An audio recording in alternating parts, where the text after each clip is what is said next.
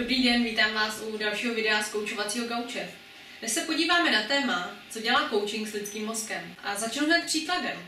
Klient si v rámci coachingu přijde na to, že má potřebu se všem zavděčit. Mít v očích ostatních hodný, neubližovat tím, že jim řekne ne. Čímž sám sobě značně komplikuje život. Občas je ale dobrý být zlej kluk, jak řekl jeden můj klient. Takto smýšlející člověk se totiž zavazuje příliš mnoha věcem. V práci, doma, v rodině i vůči kamarádům.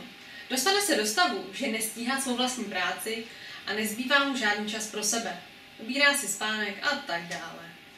Má pocit, že svůj život vlastně vůbec nemá pod kontrolou.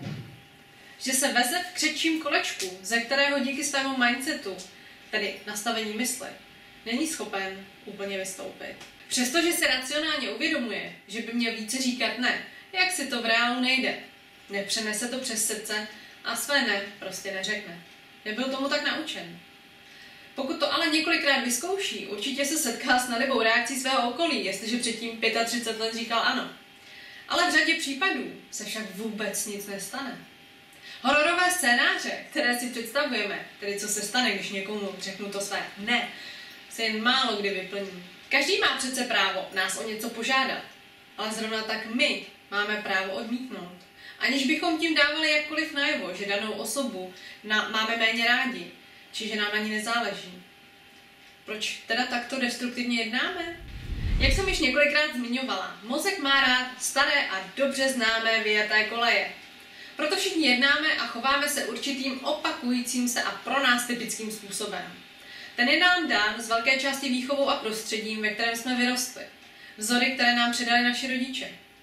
A dalšími zkušenostmi, které jsme nazbírali během našeho života. A obdobně je to i s myšlením.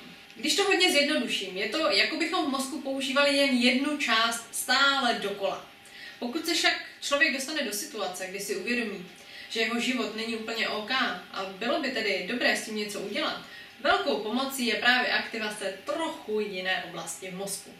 A tohle neurocoaching perfektně umí. Díky tomu získáte nadhled a odstup od svých řešených témat. Objeví se vám nové cesty, jak se s danou věcí popasovat, abyste pro sebe získali maximální pozitivní výsledek. Neurocoaching klienty naučí přemýšlet a vnímat, jak vlastně myslí. Kam přirozeně jejich mysl směřuje a jaká řešení jim nabízí. Vědomě pak dokáží s myslí pracovat a přeorientovat její pozornost tam, kam potřebují. Mají šanci si uvědomit, že se začínají opět chovat podle starých vzorců, které jim příliš neslouží. No a po nějaké době, po nějakém tréninku, už dokáží sami rozhodnout, zda budou myslet, vnímat i reagovat svým běžným způsobem, anebo to dělat zcela jinak. Dá se říci, že mají svou mysl pod kontrolou. Nejsou jen pouhým otrokem zajetých kolejí svého mozku. Nejde o žádné čáry ani neetické kroky. Klient si osvojí dovednost pozorovat svou mysl. Najde si automatické vzorce myšlení a naučí se s nimi pracovat tak, aby dosáhl požadované změny. Tedy například říkat ne bez pocitu viny. Co na tom s říkáním ne vy? Dokážete si ubránit vlastní hranice? A pokud je to třeba, řeknete to své ne?